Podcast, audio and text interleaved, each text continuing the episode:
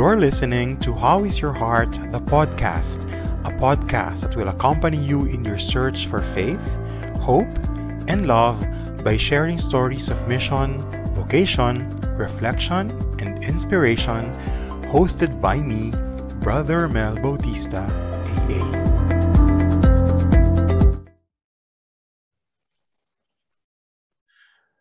So, yon guys, we are back to another beautiful episode of How is Your Heart, the podcast. And as we enter the month of December, we are very blessed to have very special guests for us to have a better, a more meaningful, a more spirit-led celebration and observance of the Advent season and eventually the Christmas season. Kamusta na kayo dyan? Maraming maraming salamat po sa mga patuloy pong nakikinig at mga nag-react sa atin pong mga podcast. Today, I'm sure malapit na yung Pasko and I'm sure lahat tayo abala sa iba't ibang paraan sa paghahanda ng Pasko. Pero minsan, napakahirap din i-realize na may mga tao, may mga pamilya na may, nahihirapan perhaps magdiwang ng Pasko dahil sa mga pinagdaraanan nila. Siyempre ngayon guys, pandemic pa rin at marami tayong mga pinagdaanan sa buong taon. And perhaps magandang itanong natin sa mga sarili natin, paano ba natin mapapanatili yung ligaya ng Pasko, yung pag-asang hatid nito sa kabila ng mga pinagdaraanan natin? And I think yung bisita natin ngayong araw na to, sa episode na to, ay talagang maraming maibabahagi sa atin tungkol sa mga tanong na yan. Our guest today is a very experienced and seasoned priest in different forms of ministry. He is a member of the Society of Jesus. He's a Jesuit and he has taken different roles and ministries from being a chaplain, from being assistant secretary of the provincial of the Philippine province of the Society of Jesus. He has been also um, given responsibilities in the academe, but most most especially, I think many people know him for his exposure also in social media ministry. We see his reflections and watch him in Kapet Pandasal. We see him in YouTube. We listen to him in Spotify. He is very active online to spread the message of hope, joy, and love and faith to all of us. Um, currently, he is the director of the Ignatian Spirituality and Formation Office at the Ateneo de Manila University, meaning to say he's in charge of many offices like such as the guidance office, the campus ministries, the social offices, etc., etc. Without further ado, let's all welcome in How Is Your Heart, the podcast, Father Jessel Gerard J. Boy M. Gonzalez S.J. Hello, Father. Hi, everyone. First of all, no, maligayang Pasko po sa inyong lahat at uh, yung hindi makakaintindi, Merry Christmas. Merry Christmas, Father. Merry Christmas din sa iyo, Mel. Talaga, uh, I'm really very excited and also privileged and very happy and honored that you have invited me. Uh, one of the things that makes me uh, happy is precisely the many friends and mga kakilala that I get to encounter in my ministry. Alam mo yun, yeah. di ba? and but the honor is mine, Father Jay. I mean, we, I, I mean, as a young choir member before, pag kinakanta namin yung panunumpa, at nababasa namin yung pangalan mo. Tapos ngayon kausap kita. Parang ako, I'm very much elated by the fact that I'm interviewing you and I actually am very anxious because you are for me the J. Boy Gonzalez SJ. So thank you, thank you very much for granting us this uh, episode interview with you. But before we plunge into the discussion, I always ask my guest first before going to different kinds of questions. The title of the podcast, Father J. Boy, how is your heart? Um, I'm actually very happy. Um, strangely, even in the pandemic, the reason why is that um, my happiness is in the form of creativity. Um, yes. Alam mo yung kapag binibigyan ka ng challenge sa ministry mo, tapos biglang walang nakakaalam kung anong pwedeng gawin. No? no one is an expert in the pandemic. No one is an expert in online formation, paano mo gagawin ang retreat recollection ng mga estudyante online? O kaya, paano mo gagawin yung immersion online? Paano mo gagawin ang lahat ng yun? Wala kang pwedeng i-research na may idea kung paano gawin ito. And that precisely makes me happy because I, I think at the center of my own personality. Um, mm. I'm an hmm. adventurous spirit. So it is the, the sense of adventure that creates the adrenaline rush even in the time of the pandemic. And I think that encapsulates the the energy behind my ministry. Um, it does not end really. Um, I think if we are going to preach the word of God or share the word of God from our lives, it will never end. Um, that would be the, that my end goal would be. I hope I'll be able to um, do what God wills for us, um, and that will not change. But the means that will change. Siguro marami kong kwento kung paano po nagbabago din po yung ministries natin. Mm-hmm. They are mm. sometimes transitional or the how are um, transitional. But um, the end goal is always like Christ the King. Christ diba? the King. Yes. yun, dun ko gustong sundan, Father, kasi parang I follow you on Instagram, I follow your videos. You're also in YouTube, diba? You're also in Facebook. Yes. Um, and the first thing that you you manifest is your joy. Na parang you don't sometimes need to speak, you don't have to say many things, but the fact that you're we see you smile and very genuinely, it's actually such um, a big help for many of us to to pursue in life kasi parang yung joy mo parang alam mong genuine alam alam naming pure my question is where do you get that and how do you maintain that because perhaps our listeners are are wondering with the business of their lives with the hurdles of life that gives them how to maintain such joy what can you advise to them Ah, ba't ako naiyak tuloy ganyan? Um, because it's the very core, it's the yeah. very core of I think who I am. Um, it's just simple. No? I think I've discovered my forever. Wow. alam mo yung tipong, alam mo na yung, alam mo yung forever mo. So, um, kahit ano pang dumating sa buhay mo, um, meron kang malalim na saya na hindi napapawi ng kahit anong problema. Kahit anong mm. challenge. Alam mo yun? Um, it is not a denial of all the pains that we are undergoing in the pandemic.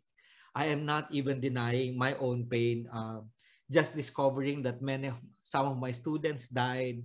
Um, mm. One member in Hangad, uh, one of the artists of the Jesuit Music Ministry, whom I handled before as the director of the Jesuit Music Ministry, uh, Mariel um, mm. De Jesus, she just died today. Oh, um, you know. I'm sorry to hear that, Father. And yeah. then, and then you know, there are many things for my my best friends. Um, his mom died, etc., etc. You know, mm. I am mm. I am not free from all of those pains and all of those losses, all of those grief, uh, even even the anxiety of the question, what will happen to my family? I hope my family will not get COVID, etc., etc., etc. Um, they are all in me, except that I think, um, I think the forever, the discovery of the forever, uh, which is totally God.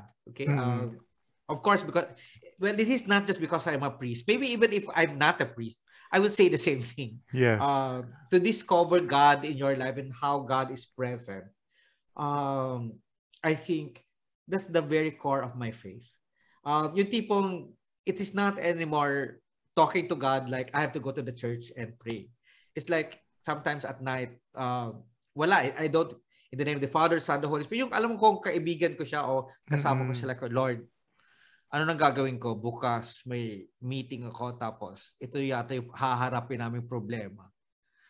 Ano mo nga, ganun lang yung, alam mo yung kausap mo, yung hindi kailangan formal, alam mo yun? Yes, yes. so kasi of course, I do, I, I do pray like, uh, like in the mass, you do the sign of the cross. Of course. But, but God permits in every detail of my life That's so beautiful to hear. So, That's so beautiful to hear. Even even in the most ano, banal of all things, I usually say this in UP kaya natatawa yung mga taga UP kasi I know I in UP I can shock people. really? Sige nga, sabi ko. Sige uh, nga, sabi ko. Uh, sabi ko, uh, sinasabi natin God is everywhere. Fine. Okay. Where do you find God kapag tumatay ka? Sige nga. yeah. Kasi shock yung mga tao. Ganyan, ganyan. Uh, uh, pero simple lang, I explained to them. You see, this is where science helps us because we all know that when we are sitting on the throne, diba, the body excrete what will kill us. What will kill us? That, uh, diba, diba? Kasi, kasi all the toxins are uh, brought out of your body. And when that happens, you become more alive. In That's other true. words, it is God working in us, laboring in us, keeping us alive you will know that something is wrong when biglang may LBM ka o oh, biglang Oh, constipated, constipated ka. ka. because the body has to remove the toxins, but it cannot. So, In other words, it is still whether it is EU. yes, yes. But think think about it again and go to science and science will tell you that it is God's way of keeping us alive. That's true. Diba? I never had that thought. ah. Ang galing kasi parang that provoked also my thought. But uh, what I'm getting from you is that the joy that you um eh, that you show that you manifest i mean publicly is not something that you think of it's something that you systematically um project no because be- the fact that you have chosen and that you have found your forever it has become so natural for you to exude that joy that you carry because you have found God in your life and you consider him as a friend. So parang things, everything that parang you're saying is that as after finding such forever, everything comes, everything follows naturally. Parang Yes. ganun po, ganun. Yeah. There's there's a certain assurance that I always feel when I know God is with me. Mm. Well, kasi I, I have I have to tell people this, you know. Um when we feel that God is distant from us, it does not mean that God is actually distant from us. Mm. Okay. Um, it is us feeling that we are distant and God is far from us, but that is not God's. It is you feeling it. But that does Mhm. not necessarily mean that it is true that God is distant. Distant. Oo. Uh, yung ganun. And speaking of God's distance or you know proximity to people, I think it's evident that you have taken or one of those um, God's ministers who are making God close to people by sharing Him through different forms of platforms of social media. You are you're also on radio, I think. You are on Yes. YouTube. You are on Spotify. You're on Facebook. I mean, what brought you there, Father? Let's let's have some stories of your your involvement and your, what brought you there and what makes you stay there and where do you get all these beautiful stories ideas that you're sharing online i mean why are you why are you in the online ministry um, it first began um, as a reflection of my talents. Mm, Um, one of the things that St. Ignatius would always tell us Jesuits, Nax, oh, di ba? Parang, parang nandiyan ang St. Ignatius. But tell us Jesuits that if you want to know God's will, the first thing that you have to ask is to look at His gifts to you.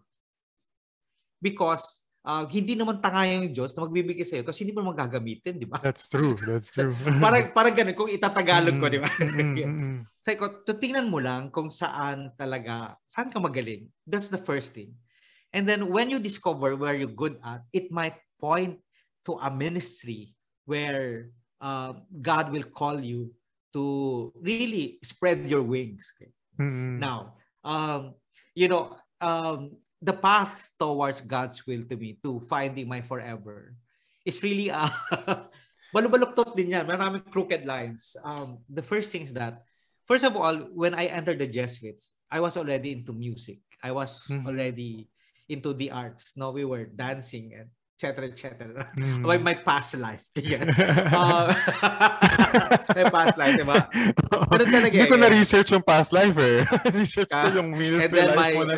yes so i was in i was also in theater um one of the first roles i played was uh, i was saint pancratius in a play by um father james reuter it's called the unknown saints Oh. and pancratius is the Oh. one who appeared um to this little boy and he explained to this little boy all of these saints that people don't know about Okay. so that was one of my roles. And then um, I entered into theater. Um, I went into experimental theater and never mind the roles. I had my boldest role, etc. etc. so, past life talaga siya. Past, Past life talaga. yeah, because it's an experimental theater and I love precisely the experimental part.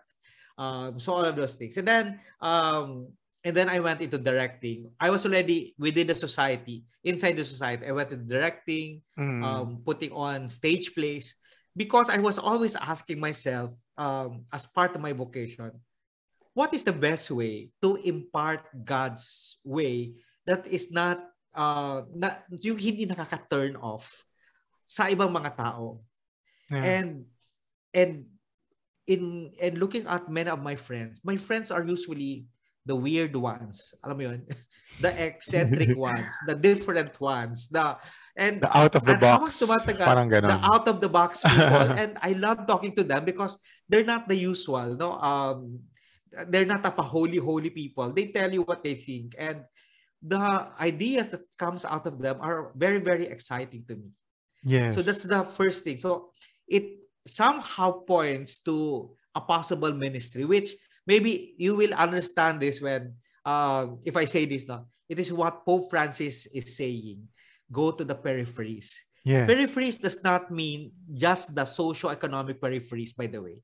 Okay. Or the people, but go to the people who do not like the church, who left the church, who have traumatic experience about the church, who um, might be skeptic already, who are non-practicing, or those who are also interested in the church, um, but they do not want the, the usual, like yes. you get to see a priest with a clerical shirt, or yeah. you don't uh, they don't like and these people so, these people you have mentioned are not far from us father i mean there are people around us in our family in our circle of friends who are exactly, far from the church yes. who are you know having traumatic experiences yes. from the church etc so they're not really really far to reach yeah tama yes. po ba parang ganun no? yes and many oh. of these oh. are young people yeah that is yeah. why when i first entered kapet pandasal the first thing they told me j-boy don't wear any clerical shirt okay no okay. other. You will wear shirt all the ah. time, t-shirts all the time, t-shirts and etc. etc. You must be as hip as possible.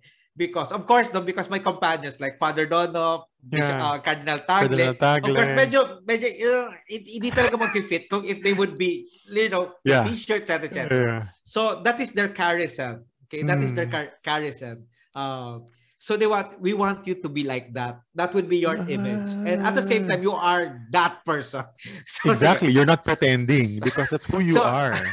yeah. So ayun, kaya lagi ako naka-t-shirt, lagi ako oh. ganyan, ganyan, no? Some people ask me that because I told them, because my audience are young people. Yeah. Is it because right, ba yung reason why right now you're parang having some K-drama vibe. Parang ganyan yung style mo ngayon, father, with your hairstyle, your fashion. Yung itong kulot-kulot ko at saka lahat na. Uh, well, that, that, that's that's also me. But at the same time, because of the pandemic, sabi ko, oh. ano kaya pwede ko gawin sa buhok ko? Wala lang. Di ba? Minsan gusto mo lang talagang, ah, yes, yes. konting, gusto mo oh. lang maging crazy for a while, di ba? Mm. It's not bad to be crazy. It's like, it's, it's not bad. yeah. In fact, ang kwento ko dito, uh, meron kaming community barber kasi mm. wala siyang hmm. trabaho dahil sa pandemic. So he's the only one who goes to us in my community and I have I have people already aged. So they are very vulnerable. Yeah. So silang siyang gumugubit sa amin. Ngayon medyo OC ako, 'di ba? Pag nagtrabaho, trabaho talaga ako. So I block off the whole Thursday morning for the barber. Yeah. Pero biglang hindi siya dumating, nag-attend siya somewhere. Sabi ng isang ano namin sa uh, yung asawa ng isang ano namin. Opo. Sabi niya, Father, sige nga, magkulot, magpakulot ka kaya? Sabi ko, never, never dare. Never, never dare. Sabi niya, magpakulot kaya ako, why that's pandemic naman at saka walang haircut rule ngayon dahil wala, yeah. walang klase, yeah. di ba? So, yes, yes. sabi ko, sige, game nga, medyo humaba ng buhok ko. Pakulot kaya ako, etc. etc. Yun lang, pinaglalaroan ko lang yung sarili kong buhok kaya at saka lahat. Wala, And, Which is so amazing to note, Father, because yun nga hindi boring, yun nga hindi, I was guesting Romar last week and then uh, yung episode natin last week yung tungkol sa kanya na parang hin, ang kanyang mantra sa TikTok niya ay hindi boring ang maging banal. Yun yung mantra niya. Oh. And ang ganda, and I think it goes the same way with you. And I think it's oh, a message to many people na iniisip siguro nila, ang dami kong ganyan questions even before pa na parang I'm, I'm also a free-spirited person even before. And people think that when I left my job and I entered the religious life, they thought that I would lose that part of me. And without them realizing that in the life that we live, there's joy. In the life that we live, it's not boring and we can be creative. We can be, we are, we are called to be happy. Yun, and ang maganda, Father, yung pinapakita mo, it proves it proves to many people that the life that we have chosen, the life that we have chosen, is not a boring one. It's not a sad one.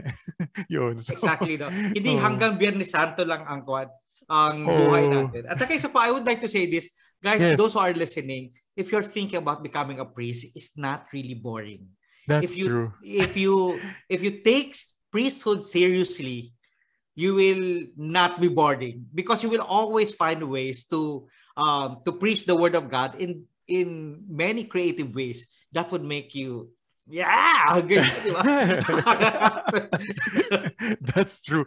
Father, speaking about priesthood, etc., nabanggit mo na na, base sa aking research, you were ordained a priest in the year 2001. yes Tama po ba? So it's been 20 years. Tama ba? I entered actually mahaba kasi ang Oh. uh, formation naming Jesuits yes, I actually entered the pre-novitiate in 1986 yes. 1986. Uh, I entered the novitiate in 1989, but see, I was ordained in 2001. But yun, Pero Father, they were asking yes. me, hindi ka ba na-bore? Hindi ka ba yung Hmm. nagbibilang na, ay nako, ilang years pa para... Nako, actually hindi. No, um, to me, ang, the secret information is just enjoy wherever you are. As Sinabi mo rin sa akin yan. Thank you. Oh, that's Sinabi true. ko ba yan sa'yo? Oo, kasi I'm I'm I'm now in formation and I'm enjoy I'm in, and many of the people are asking kailan ka magiging pare those questions. It doesn't bother me because I'm enjoying as you advised Yeah. me also. I'm enjoying the formation and parang Diba? that's I mean, ba't kailangan madaliin? Correct, Pero diba? yung Um, question, yes, father. Go ahead. ah, yes. I, yun na nga. Bakit mo mamadali in the first place kung Hmm. nag-enjoy ka, di ba? Tama. Um, saka isa pa, um, alam mo, we are you are already doing your priesthood even with you not or being ordained. Or you know, di ba? Prior prior to ordination, I was already doing what I'm supposed to be doing as a priest. That's true. Um, Hindi yan nawawala. Um, Siyempre sabihin natin, there's the general priesthood, etc., etc. But, but helping people how to pray, that's not exclusively for priests, di ba? Yes. Um, praying for people, not exclusively for priests, no? but there's a certain character as you grow as a seminarian, for example, or even for um, even for uh, let's say the the vocation, um, the not just the priestly vocation, but uh, all sorts of vocations.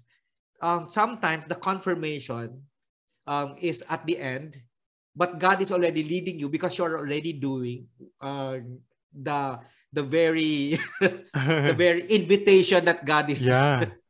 That's Di ba? true. Ganyan. Ang ganda na. Inspire ako rin. Feeling ko nag feeling ko nag-SD ako ngayon. Yeah. Thank you. Pero ang question ko, kaya nga parang kasi na-realize ko kanina when I was doing my research, wow, 20 years of ordination. Tapos parang yun nga, nakalagay din dito yung 1989 when you, I mean, formally, no, the novitiate. Pero, my question is, if there are things that you can share, what are what are the greatest joys? Or if you may also want to share your most remarkable experiences, I mean, all throughout these years of being a Jesuit and then 20 years of being a priest, I'm sure there are, I'm sure madami, but on top of mind, what are the things that you can share to our listeners, Father? um, packets of confirmation that hala, naiyak na ako. Oh. Packets of confirmation that my decision was right. Um, ano yon? Kikwento ko sa inyo. Nung 1984, nag-isip ako magpari ba ako o hindi. Um, natanggap na ako sa UP. Tapos, uh, okay na yung buhay ko kasi science. Pagkatapos noon, lahat, lahat na yun parang uh, everybody was saying, Jebo, you have a great future ahead. But I was thinking, if I'm going to become a priest, I'll be going to Cagayan de Oro. I will be going to Xavier University. I would, it will be far from all of those things that people say, um, this will give you a better future. So I was thinking about that. Um, so during the vocation workshop in Naga, I went to the Peña Francia, kay Ina, because I'm Bicolano. And then I said, Oh. uh, Ina, sabi ko, hala, ko tuloy. Teka, sa lang. Oh. Sabi ko, um, gusto ko magpare, pero hindi ko sure kung tama yung decision ko. Just show the way. At strangely enough, hindi yung Virgin of Peña Francia ang nakikita ko. Another image of Mary. But I know it's Mary. So I kept on praying. Okay, That's the first thing. And then I got accepted. Confirmation. If I so. Okay. Confirmation. I got accepted in novitiate. And then I entered. So to cut the long story short, there was a time that, uh, well, in the novitiate, my dad died. Mm. So when my dad died, uh, March 3, um, and um, I'm the eldest. So I was asking myself, should I continue or not? And then my mom said, J boy, your dad said that you have to follow your heart because God will take care of us. I guess I ko, aba okay, Kasi God will take care of us. And then I, I have to do the leap of faith and said, and said Lord, sige, I know you will become a better father uh, than me, but please take care of my family. So it's a leap of faith kasi ang um, alam ko maraming lumalabas kasi ang laging dahilan, alam mo hindi yan hindi yan girlfriend. Ay, hindi hindi talaga ang, oh. ang maraming Pilipinong lumalabas ay dahil sa kanilang pamilya. That's true. That's so. 'di ba? Um maybe it's economic or whatever it is, pero ganun. So, sabi ko, I'm going to take this leap of faith, no? Um and then um after several years, um my brother uh, graduated from UP. Um, April 24, 2001. Mm. I was ordained April 7, 2001. So I already knew that my brother, my youngest brother, will be graduating. Tapos na kami lahat nung inordain ako. Alam mo bang naka, yung nakadapa ako habang habang kinakanta yung Litany. Ano to? Ha, yung Litany of the Saints. Litany of the Saints. talaga ako, nakakainis. Oh, oh. so, sabi ko, Lord, thank you for keeping your promise. So, mm-hmm. doon umaangkla talaga yung faith life ko at saka yung vocation ko na I know the Lord will always keep His promise because I have experienced it. This is not just anything else. So, mm-hmm. um, because of that assurance, yun yung sabi ko, the discovery of my forever. Tapos, in Jesuit life, in Jesuit life, um, you see, in Jesuit life, there's a there's a last stage called tertianship. Isipin mm-hmm. mo, I was ordained 2001, so hindi pa ako full-fledged Jesuit. You become full-fledged when you take your final vows. Mm-hmm. You will take your final vows only after your tertianship. Mm-hmm. So tertianship is like another novitiate. It is it is an experience of the novitiate. Parang parang tingnan mo kung tama nga ba yung decision mo. More or less, that's tertianship. So I was assigned in Mexico uh, at the Kino Border Initiative, and um, I was also assigned in Mexico City Um, and in Mexico City, I would bring the homeless, the alcohol, uh, the um, the drug dependent, the alcohol dependent into the Basilica of Our Lady of Guadalupe. Okay. Wow. Every day I would pray the rosary going up and down, up and down, up and down. And then of course I would go to where the tilma is. And then suddenly I asked myself, Lord, can you give me some confirmation about my vocation? Because this is the last stage. And then I was saying, I've been reading about the Guadalupe. I'd like to see what what rose uh, what rose was you know uh, was was uh, was the miracle because mm. you know you hmm. have a you have a bunch of roses um, that um, Juan Diego um, showed to the um, bishop. Showed to the bishop, di ba? Yeah. In a mm. tilma, di ba? Tilma. Mm. And hmm. then and then sabi ko sige. Uh, so paakit pa lang ako ganyan ganyan. May nakita ko isang isang uh, basta parang couple sila na iiyak, nag-iiyakan silang dalawa doon. Mm. Tapos parang may nagsasabi sa akin, apa, go up, apa. Kasi you have to go up the hill eh, to the chapel of Tepeyac. So pagdating ko doon sa chapel of Tepeyac, yun yung dinanasal ko for a confirmation. A reconfirmation actually. So it's a yes. reconfirmation. And then, and then suddenly, among all the people there, kasi maraming tao, maraming pilgrims, Mm-mm. um, someone someone from the inner sanctuary got a rose and directly binigay niya sa akin. Tapos, tapos surprise ako bakit ako? Ang dami-dami tao di ba? Tapos malalaking malalaking roses rose. yun eh. Pero binigyan niya ako isang white rose talaga ganyan. And I began to realize I've been praying for that. Sabi ko oh my gosh ganyan. And then there was there was this thing in me that that that this confirmation does not belong to you tapos ang naalala ko yung nag-iiyakan doon sa baba na uh, Tapos so I gave the rose to that person. And when I gave the rose to that person, you know what I realized? I was looking back and uh, looking back at my vocation.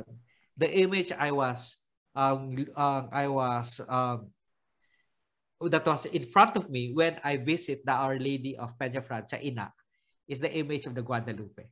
Yeah. Oh my. Oh, diba? Grabe. Grabe. Oh my God. Grabe, ko, grabe. Kasi I would return to the Peña Francia all the time eh, whenever I'm in Bicol and Naga to visit Ina. It's Yeah. always the this thing. I mean, kasi iba kasi yung ano ng Guadalupe. Hindi yan yung Oo. parang V. Alam mo yung yung Oo. usual Peña Francia, yung parang parang triangle yung ano, di ba? Yeah. Yung with the with the with the cloak of Mary, triangle siya. Pero Guadalupe is different. It's different. That's why the Guadalupe is here in my room. So I see. it was the Guadalupe. Sabi ko, oh, iyak talaga ako na iyak talaga ako. I Sabi ko, can imagine. you see, para, so yun ang sinasabi ko na I have found my forever and it is confirmed. Okay, yung joke ba? Mm. Confirmed. There's, there is no room for doubt. Um, Yeah. Where I did not doubt it anyway. But anyway, there is, the more there is no room for doubt. So, so in a way, this, this central experience, religious experience that, uh, that I have, I hold on to that in any challenge that comes to my life. yeah. And And, sabi ko, oh. Lord, basta ginagawa ko yung gusto mong gawin, wala na akong pakialam ko sa mga aking mga trolls sa social media. Wala na akong pakialam kung ano pinagsasabi nila tungkol sa akin. Ganyan. Meron? I know. Oh, ang dami kong trolls kaya. Hindi grabe ba talaga pag famous? Oo, ang dami kong trolls. Hindi lang siya sa Twitter, pati sa Facebook dati. Sa, kaya nga, yung Facebook ko ngayon, naka, naka-lock. oh, I Um, see. pero 5,000 na siya. Kaya lang naka-lock na ako. Kaya hindi ako pwedeng makita ng iba. Pero Oh. I I deleted also one account. Uh, my first account, I deleted it and regretted it. so, Aha, aha. pero I deleted it because yun nga, ang daming, ang pati death threats, alam mo yun? My Ah, God. so- oh, grabe. Oo, kasi Mm. syempre, you know, the political, ano, Yeah. uh, and I'm here. By the way, sorry pala. I'm, yes. um, I'm the director of the Ignatian Spirituality Formation Center in Ateneo de Davao. Ateneo de Uh, Davao. I'm so sorry. I'm in Ateneo de Yeah. Davao now. okay. Uh, but in Eratum. Ateneo de Manila, that was also my work. Kaya tama rin Yeah. naman. Okay. So, yun, Father, parang with so many things, ang dami, ang ganda nung, I mean, of, of course, summary lang yan, no? I mean, of everything that Yes. happened and uh, seeing the list also of the roles you have portrayed and in the theater, at the same time in the ministry, etc., etc. And as you said, no, with your story and with your personality, sure ka na dun eh, sa forever mo at, at talagang lum- lumalabas na lang naturally yung joy sa puso mo. Pero marami siguro, may mga nakikinig siguro sa atin, Father, na hindi nasa ganong state, hindi nasa ganong estado, na hindi pa nila nakikilala talaga kung sino yung Diyos sa buhay nila. Hindi pa rin nila nakikilala yung forever nila. Hindi pa rin nila, kumbaga, nahahanap din yung sarili nila siguro. Parang gano'n, na parang they're still perhaps in this realm of uh, looking, walking, wandering, etc. How do you how do you address these people? How do you address these people who are who are lost? And uh, I think you're one of the you're, you were saying a while ago that you are our ministry is also for them, no? Those people who are who are lost. And uh, yeah. it's Christmas now. There's there, but there's light of the of the Christmas, but we cannot deny the fact that there's darkness all over. How do you address this reality and, and these people, given the the joy and the light that you have? Yan. Well, it's just, it's just like this. I think um, I tell people, don't be afraid to get lost. That's beautiful. Okay. Oh, Don't be afraid to get lost because um, first of all, um, as we have said, God is everywhere. So wherever you find yourself, there is always God. So you won't get Mm. lost. that's Okay, that- beautiful. But what I tell people is that, sabi ko, guys, ganito lang. Try ka mag-adventure. Yung tipong, ako ang ginagawa ko, nag-backpack ako na solo. I went to Sikihor. So hindi ko alam Wow. kung, yun, yun ang pinakauna ko. Sige, Hanji, boy, lies ka muna. Sige, game, Oo. adventure. So I went to Sikihor na wala akong alam, wala akong kilala, etc. etc. I just want to be out of, you know, sometimes out of the limelight, yeah. uh, out of all the university, etc. etc. Sabi ko, just self-care. Tawag natin ngayon. Yes. Self-care. So sir, just go on an adventure. Kasi sayang naman, kung mawala yung spirit ko ng adventure. So I went to Sikihor. And nagtatanong-tanong na ako sa mga tao kung saan ako pwede tumira, etc. etc.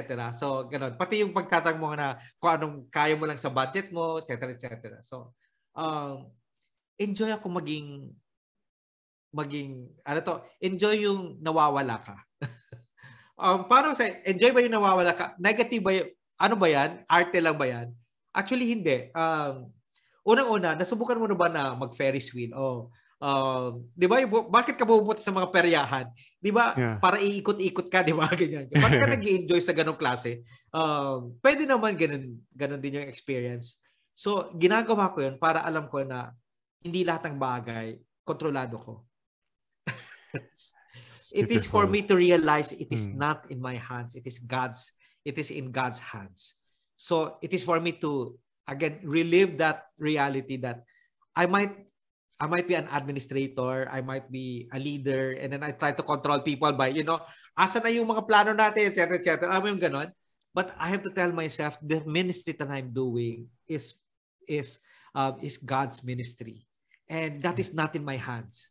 Um, so, yung adventure ko yon ang nagtuturo sa akin na, kaya nga, this is what it means to surrender, this is what it means to just let go. Let mm. go. Mm. Okay, magtanong-tanong sa mga tao o kaya uh, kaya mabuti ngayon may ways na, di ba? Dati noon wala namang ways, di ba? magtanong-tanong what get lost, you will not be lost because there are people there. Um, mm. and you will encounter a lot of good people, honest people, people who will lead you and you know, it will be discomforting but um, it is also exciting. So if you get lost, that's okay. Um, it is okay to search. Because if you search, that means you are searching for something. That's and beautiful. eventually you'll discover that the something you're searching for is actually a someone. Yeah. Diba? Um, yun ang sinasabi ko, diba? If you look at your forever, your forever is not really a something, but a someone. A someone. Kasi kung oh. something, yung, kung, kung something yun, kung mawala yung something na yun, wala na rin yung forever. Um, mo. wala na yung yeah. mo. Pero kung someone, yung end goal mo, nandyan pa rin, pero magbabago yung paraan. Halimbawa, kung yung end goal mo, someone, sana yung anak ko maging, uh, maging, uh, mag-graduate ng college, mm-hmm. di ba? So kahit na nag-graduate ka ng halimbawa accountancy, pero you find yourself um, in another another business, okay, ganyan.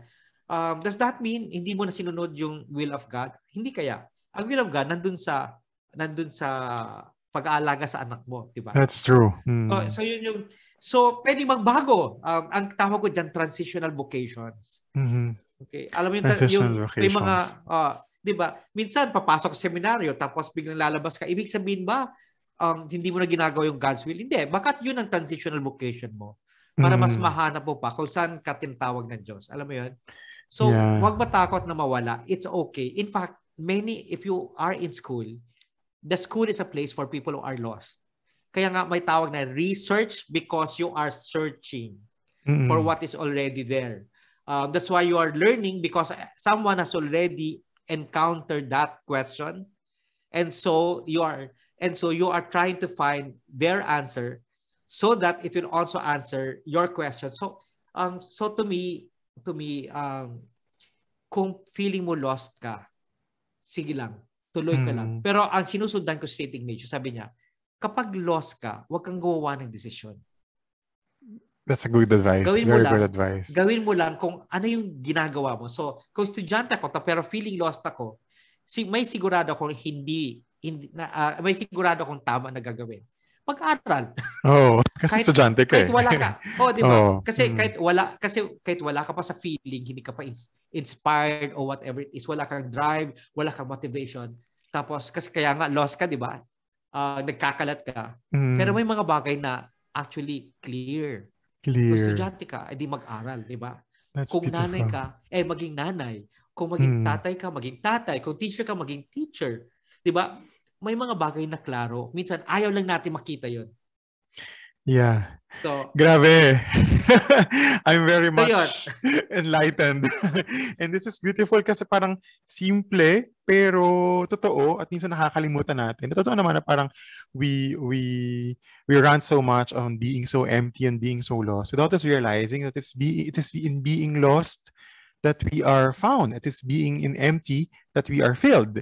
Without being yes. empty, we will not perhaps give have given the chance for God to fill us and if we are not lost, we will not have given God a chance to to find us.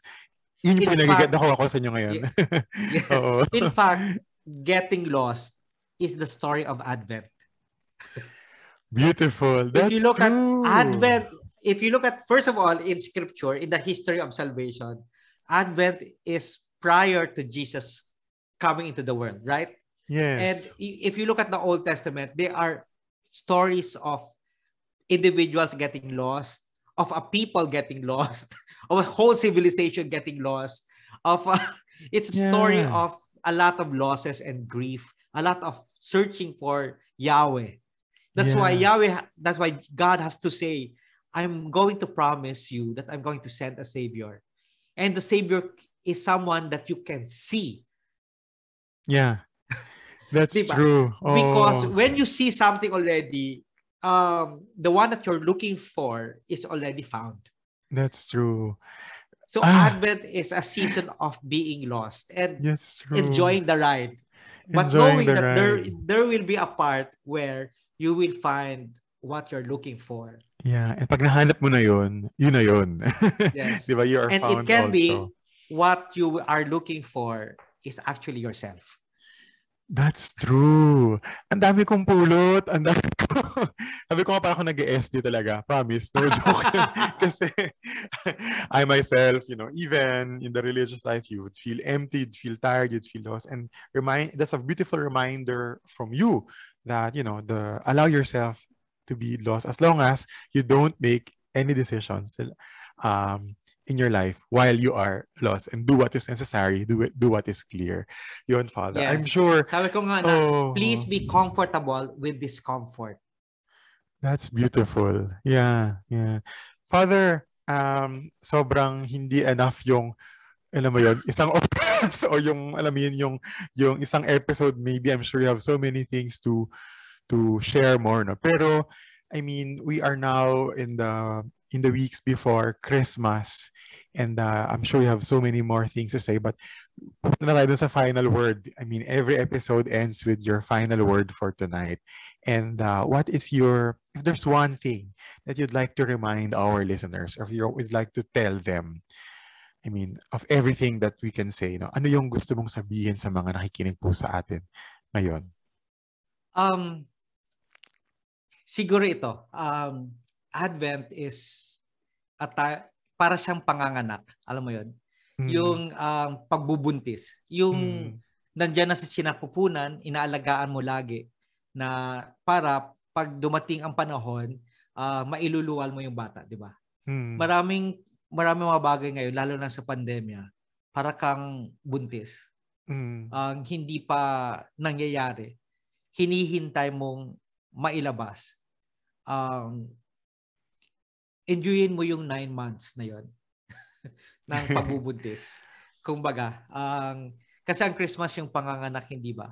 Mm. Pero yung Advent, sana hindi mawala yun sa buhay natin kasi unang-una, laging nangyayari ang paghihintay. Laging nangyayari ang uh, na, kailangan nating um, ano tawag doon? Um, kailangan nating magdalang tao lagi. Yes. Um, sa buhay ko po no, um, as a teacher, lagi akong nagdadalang tao um, in, metaphorically, di ba? Mm. Ibig sabihin, dinadala ko ang maraming tao. so, ang ganda nun. Di ba? Dinadala oh. ko ang maraming mm. mga tao. At marami sa ating ganun. Um, so kung nawawala ka o kung ano man, isipin mo na, um, sige lang. mm. sige lang. May panahon na darating din si Kristo sa buhay mo. So yun. Yan gusto ko sabihin. Thank you very much, Father J-Boy. I mean, sobrang sobrang special talaga ng episode na to kasi talagang marami kaming, marami ako, I'm sure, I'm, I'm sure marami rin napulot ang ating mga listeners from everything that you said. And ako alam ko na, but our listeners perhaps are wondering where can they follow you, where can they see you and, you know, view your and watch your reflections.